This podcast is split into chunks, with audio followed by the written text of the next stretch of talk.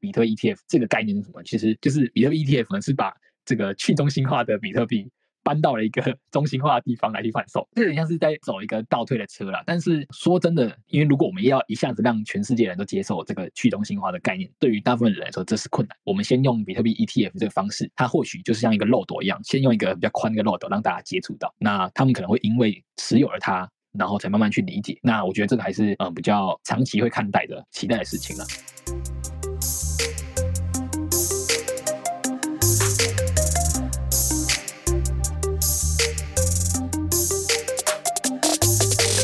OK，欢迎收听本周的区块链大小事。那我们一样每周带大家也轻松聊区块链上有趣的事情。那我们今天也很酷，就是在这是我的一个网友，在推特上认识的一个网友。今天就特别找他一起来聊聊天。那这个网友很特别，他叫做魔法少女。那待会也会请魔法少女来跟我们简单的自我介绍一下。因为其实说真的，我今天是第一次跟他在这个网络上认真的见面，以前都是留言区啊，或者录空投的时候会互相的艾特到。那首先可能请魔法少女来跟我们自我介绍一下。我是现在的网名叫魔法少女啊，但是哎呀，所以其实我的网名其实都是这种伪娘啊。因为之前之前叫投机萌妹，因为应该有人知道，有一段时间在做 Instagram，然后后来休息了一阵子，然后现在到，其实推特一直都有，但是我 Instagram 关掉之后，我的推特就更活跃。OK，那那那个魔法少女要跟我们简单的介绍一下，那呃你是什么时候入圈？哎，也可以先麻烦你可能自简单的自我介绍，包含说，哎，你目前是还是学生吗？还是已经在工作了？那是有在区块链上，你是有有工作的吗？还是啊、呃，是区块链对你来说是可能投资或是业余的一些的啊、呃、有兴趣的一个领域啊、呃？可以用这几个方向来跟我们做一个自我介绍。呃，我现在还是学生，然后在台北读书这样子。哦，都台北人啊。对，所以我大部分时间都会在台北，只是现在哦、呃，现在放假嘛，就是寒假，然后我回来老家这边。嗯对，休息其实我的本职学的东西也不是这方面的，嗯，对，所以都是算业余的兴趣爱好。进圈嘛，进圈大概是二零二一年的年初，二月二十五号啊，嗯，那个时候我还在翻那个 LINE 的记录，哎，那个时候我那个时候还没有满十八，因为我没办法注册那个呃台币交易所，对，然后我就只能跟网络上的网友换了几千块。对，当时就玩玩看，哎，然后哎，这门槛还挺低的，因为一般来说，我们接触的，我们接触这种投资还是什么的，不对，不有个大几万块，应该是比较难有什么成果，嗯、或者说，对，但是那个时候我也是，哎呀，那个时候就币圈就很多那种合约的合约的社群，然后我一开始也是进了一组，对，然后就是那个时候，用台湾的某一个非常。比较著名的交易，对对对，然后那个时候就在里面小玩一下，那个时候合约亏亏赚赚，但是那个时候大牛市啦，就稍微看了技术分析就还行还行对吧？就是能赚钱，但就仅仅在那个时段而已，嗯，仅在那个时段。然后我其实录的也非常少，因为那个时候我就只有我我前面有做过那个淘宝的代购，还有反正就是有一些可以让我累积本金的东西。哦，对，所以我才会有启动资金，大概投了二二九，对对，非常少，非常少，是很正常，因为毕竟学生啦，其实这才是合理的一个学生的一个范畴啦。对啊，我想要亏掉就算了，嗯，就遇到什么诈骗，就是我已经把它考虑在里面了，我已经做好 百分之百的已经归零的一个，最多反正嘛，钱少还年轻，对吧？也刚刚好啦，就是遇到没有真的诈骗。就是说，他还是帮我换了钱，嗯、然后给我这样子，然后就是社群这样子搞啊。我可以大概嗯理解一下，就是说，所以你当初其实呃，我跟你其实也想，我们当时也就是因为呃，应该说就是为了赚钱，然后刚好这个地方的门槛比较低，但是你那时候进来的门槛已经稍微高一点，因为我那我那时候进来的门槛是我去币安注册或干嘛的，就是我要台币入金超容易的，所以我当时进来的门槛更容易。然后就像你说，你有后来去学一些。啊、可能技术分析啊这些的，所以你后来一直都是在在币圈里面，都是以交易去做起家吗？然后还是说你在币圈里面是有其他的一些尝试？五一九之后，随后有就所谓的动物园的行情、嗯、啊，对，对，对，那个时候是迷因的然后那个时候是吧，然后呃，我有在抹茶先买了一点点啊，就是一点点，但然后结果它就翻二十倍，干莫名其妙。我想说，后来是吧也上了币安，我就说哇，这股势力有点夸张啊。嗯，现在都上到最大的交易所来了，结果我那个时候也是不怕死，把全部资金又梭哈梭到那个西巴里面开网格啊，开网，然后西巴在币安在币安上线之后又涨了三倍。一般来说，我们可能就是觉得说某一某种程度的利好出尽，所以我的资金其实基本上是建立在呃民营币，就是事实上交易并不怎么强。呃，我的资金我也很清楚，我自己的资金积累并不是靠交易，嗯，就是靠普通的买多卖空，然后。当我知道这件事实之后，我就不会一直去钻牛角尖，就是我也会承认我自己，哎，在这方面是不是不太行？对，我就开始先从高频的转换到更低频，发现呢，我打比较慢的时区，我还是做不太好。然后后来我就再把它放大，意思就是说我我我我这样理解就是说，啊、呃，你在尝试做交易的时候，发现说，哎，高频的交易，高频交易，我们举个例，就在可能说啊，十五分 K 或是一小时 K 啊、呃，这个对你来说其实比较难做到。然后你把时区呃往后往扩大，可能做四个小时，然后再扩大，可能做呃就是看时区看一个一天的这种这样子嘛。对，我如果太无聊，我就去推特上面发发废文，就不会走样。了解了解，我觉得这个很重要，这个应该算是每个人进圈的一个修养，但是这需要一点时间，因为一开始韭菜的自我修养，对韭菜的自我修养，因为确实一一进来。真的最容易吸引你进来都是合约的赚，但是说白了，合约你就算开两倍杠杆，都还是有破产的风险，还是很困难。但我我觉得我我深入来来聊一下的话，我感觉发现说你你应该是有意识到，因为你看我我这样听下来，你赚大笔的都不是在合约拿杠杆去，可能几倍杠杆去去那边去那边拼，而是说我们可能只是单纯的买现货，然后买那种土狗的现货。因为有些时候我们会发现说，我如果我今天心惊胆跳去开一个合约，我我像我我前我在今年我今年也是买到一个土狗，但因为我自己很不擅长土狗，所以刚好我觉得这也可以跟你聊一下。我自己超不擅长土狗的，我我因为我我就是一个天生钻石手，说白了我就是脚腿脚不利索，我这个人跑很慢，我已经意识到这一点，所以我尽量不去玩土狗。但是土狗我觉得有个好处就是说，老实说，我觉得土狗玩土狗还比玩合约健康很多。因为你去玩 Google，就是冲一波嘛，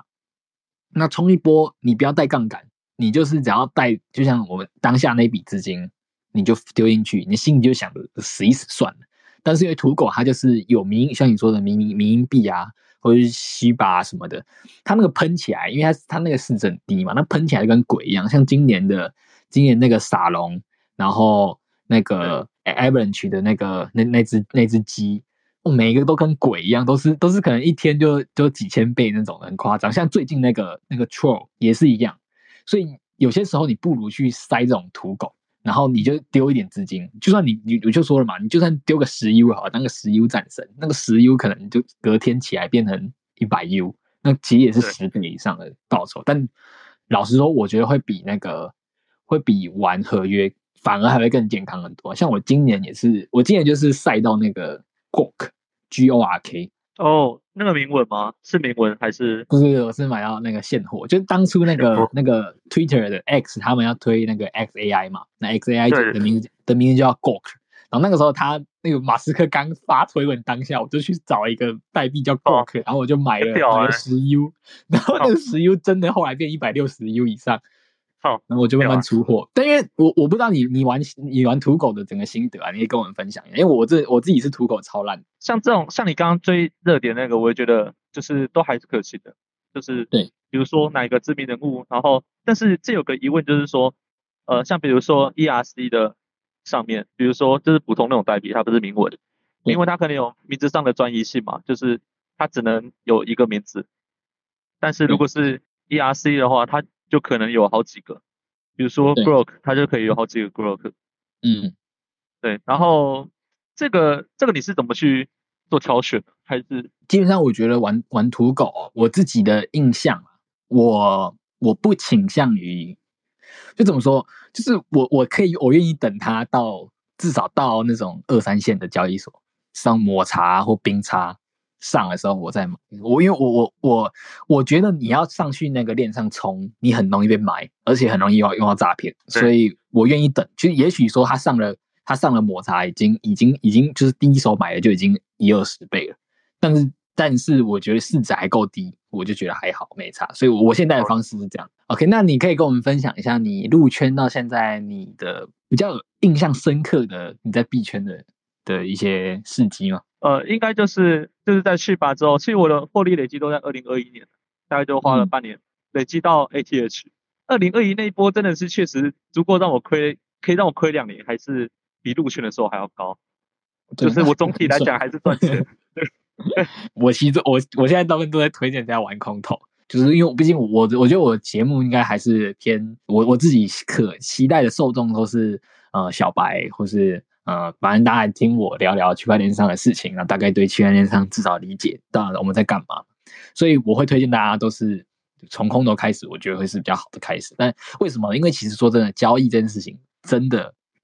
真的很难。交易说真的，它就是那百分之一的人能够真的干得很好的一件事情。因为对，像刚才有提到嘛，就是那你你跟你看那个经验模样，你绝对不是第一个，我们都做过类似的事情。那因为为什么会有这种事情发生？就是因为。其实做交易，你应该是要怎么样？就是到点的时候呢，你就应该止损。但是如果你到点没有止损，后面的事情你根本没办法，就你没办法，你没办法，你完全没有规划了，就是你你只能你只能扛了。那就是看你有没有福报扛住。有些人就扛不住就爆。那你现在呢？现在在币圈还是做交易吗？还是目前在币圈是在？对于你来说，现在币圈是你是怎么样去做操作？还是你你都是在做什么样的呃尝试呢？就是现在就做做空头。之前其实我很抵触空头啊，就是什么是抵触？嗯、就是比如说撸毛撸毛进，就是感觉这个东西很复合啊，复合游戏。嗯，就是比如说我刷链上的交互，浪费一堆手续费。对，然后我的钱竟然是项目方，可能他可能说他的投资方给他的钱，然后再投给我。我觉得这个概念，我当时是没有办法很理解，我就会觉得说，哇，这个是什么？这个这个这不是博弈啊，这个是，而且还有可能是跟很多人跟你一起卷，然后会导致僧多粥少啊，对，僧多粥少，然后会导致可能没办法回本，我就很去惧怕或者说排斥这个东西，因为这是我没办法理解的钱。但是我发现后来有一些比较零撸的，我就开始说，哎。发现零路也可以赚到很多，像之前那个让我改变最大的应该是那个 Tipcoin，就是他也是在刷推特的那个，自己在发推的时候要把它 tag 上去，嗯，对，然后就会获得积分，然后就可以换到他的代币。然后有些人就最近有那个 Warm，就是对对对，大家在传啊，Warm 大于 Tip 嘛，就是大家这样玩。对，就是 Tip 应该算是比较早的一个。应该在去年，Tip 比较早，嗯，Tip 比较早，对，嗯，然后那个时候就很多人都想说，这个这是一个白路的行为，对，就是这样，就我们怎么理解，就是在在推特上面就艾特你，然后发个文就会拿钱，怎么可能？那就真的说超爽，什么鬼啊？然后就靠，有些人拿到几千 U，没错颠覆，颠覆我的想象，我哇，对，果然不能有偏见。真的不能有偏见，完全不能有偏见。但其实说真的，说真的，因为我我现在我现在大概能理解，就是我这样走一轮，然后这样怎么说？因为我也在现在开始，去年啊，去年开始在那个在币圈有工作，我大概能理解，就是为什么为什么空头还是就是他他是就像你刚才你刚才理解那状况，它其实背后是有逻辑。发代币这件事情，对 Web 三的相关方来说，它就是一个很粗暴的一个。营销的费用，今天他如果在 Web 二，他今天要营销，他本来就要吸用户，他可能要花一大堆的广告费用，但他用他用代币这个模式，他可能只要花一半以上的钱，然后对用户拿到钱，就会觉得说我跟你是同一伙的。那其实用户其实实际上你不是拿到股权啊，你只是拿到他的这个代币而已，所以用户会自然又帮他再去推广，所以代币的意涵在这，所以我我也是今年开始有意识到，那这样就是。我发现的是说，有些时候真的那个偏见，那个偏见是在币圈真的是会会吃亏。那加上，因为我加上我前几期跟他们聊，跟不然跟币玩啊好玩，或是跟警官他们聊，其实我都意识到一件事情，就是就像说，你我们有些时候可能会想说啊，那空投那个花的时间成本，或是交互的那些费用，有因为有些真的不是零撸嘛，有些大的毛不是零。你花那些成本。但是说真的，他们要他们他们的思维模式是想说，我我我这些成本对应这个这个这个报这个项目，它能给我的回报，它那个那个利润，就有点像我们在做交易。做交易的时候，我们也会也是要先想好我我这个止损几趴 TL 嘛，就是我那个我对对，我的 TL 跟对应我的 TP 这个风暴比。是不是我？是不是我？我能接受的这样子？那你要要跟我们分享一下？那你最近对于行情啊，或是你对于呃可能土狗啊，你最近的看法？我还是觉得大盘会回档，所以说，所以说你会看到、嗯、呃，我在推特推文上面发了很多我买的那个 put，对，那目前目前是属于被套的状态，所以说大家不要学我。你买 put，你是你是、啊、你是用什么买 put 啊？我在 Finance 跟。跟那个 OKS 都有买，那你是你是做你是做期权，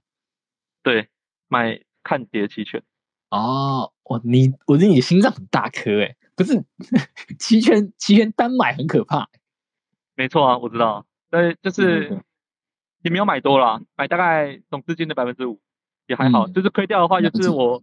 就进撸毛干什么林林总总加起来就是亏掉这样，也是有风控我。我也不可能说他，对啊，我现在说话还是只会说他做多的部分，不会说他做空。嗯，对啊，确实，就是在在币圈，应该说在不管任何市场，就是就是说他不要说他做空，因为做空最多就就一百趴而已，但做多的上面上涨的东西比较比较比较比较可观。好，有一个一定大家很都是刚好我们区块链大小事嘛，那我觉得这礼拜一定要来跟大家来分享一下，就是比特币 ETF 这件事情。嗯。我觉得这个还是一个很好让圈外人知道比特币这个东西的一个，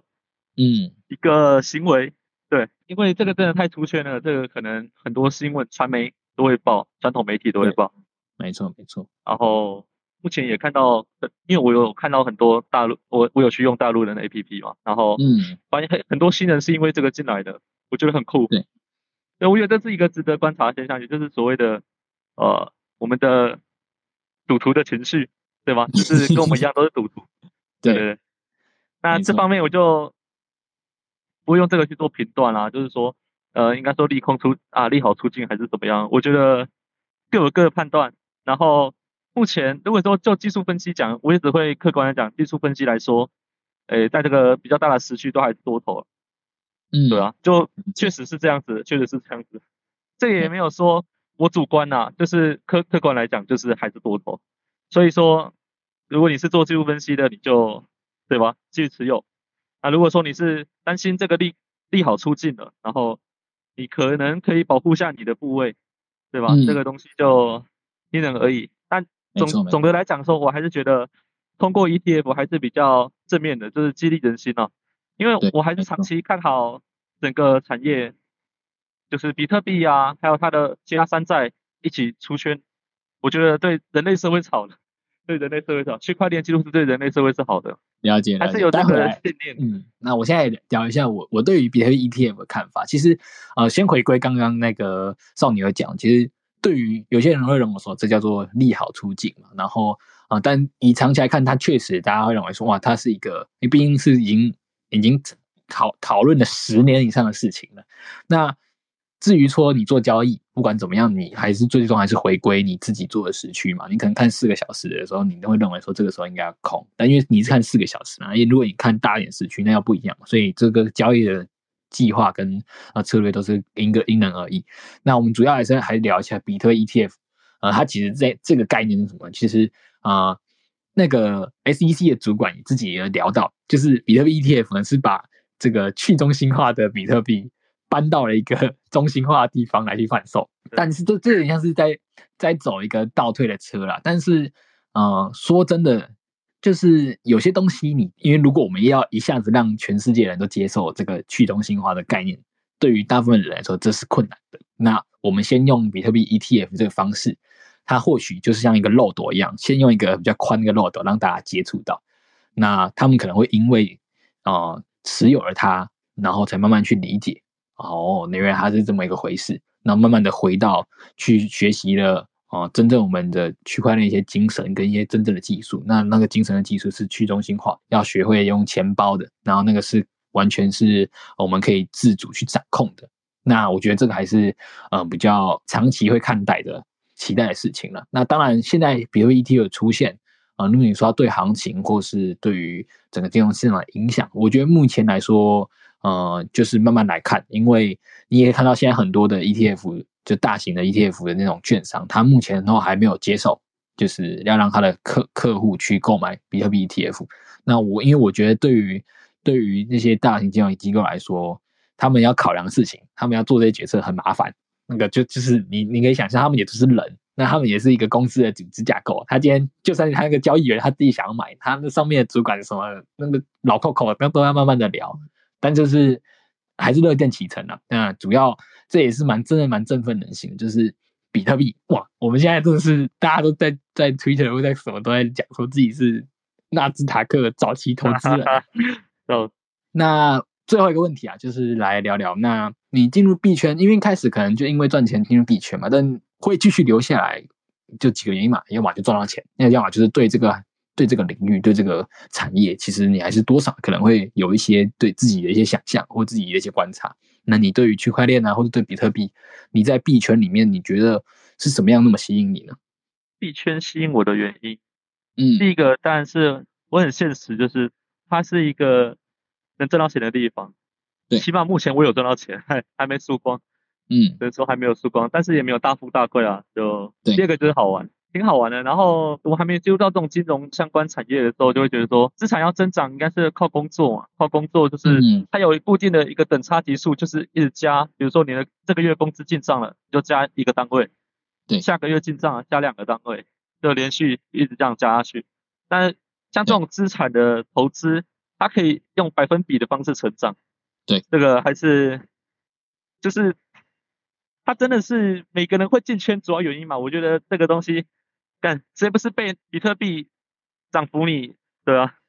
对啊，这不是被比特币一直涨一直涨吸进来的，对啊，太离谱了。他那个大牛市真的非常离谱，就是我们会这么早进入市场，就是因为第一个这个地方它有一些地方东西是速度是快的，然后它每天有很多东西在更新，然后我确实确实说真的，就算你不赚钱，这上面你可以学到很多你在学校学到学不到的东西，而且速度非常快。然后再来的话，我们也期待一件事情，其实我觉得我们可能都至少期待一件事情，就是我们期待我这么早进来。我相信我们都看过一个故事，就是在当时可能二零一几年吧，然后就一样也是一个大学生，他在那个那个大陆的论坛就 po 一篇文，如果我现在有六千块六千块人民币，我要买什么？然后然后我要买什么加密货币？那当时底下有个人留言就说：“你现在冲进去买比特币，五年过后再过来看。”那个我们也是期待这种事情。呃，因为之前是半退圈状态，所以之前我在推特上发这个废文，然后还有人愿意认真回复我，然后最后还找我上。Podcast 我觉得还是很感激 Zeno，对对对，不会啊不会啊，因为我也好久没这样讲话，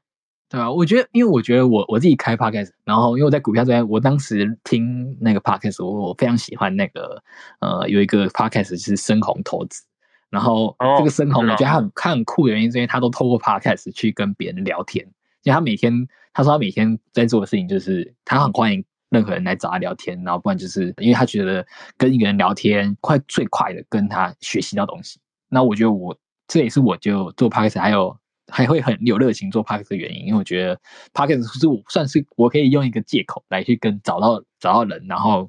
互相交换不同的知识。这样行。那今天也非常感谢就少女就是也拨空来跟我们聊聊天。那。呃，我们今天的区块链大小事就大概到这边结束。那我们一样就是尽量会每周来带给大家更多区块链上有趣的事情。然后呢，因为我现在真的也蛮认真，也是因为我现在也是当兵以前，当兵前就是还有一点时间，所以我尽量还会每周都会在呃我自己的 IG、Twitter 我也会跟着发自己的 IG 上面去啊可能是 Reels 的一些精华或是推文。那也麻烦大家就是支持一下。那我们本周的区块链大小事都到这边，谢谢大家，耶，拜拜。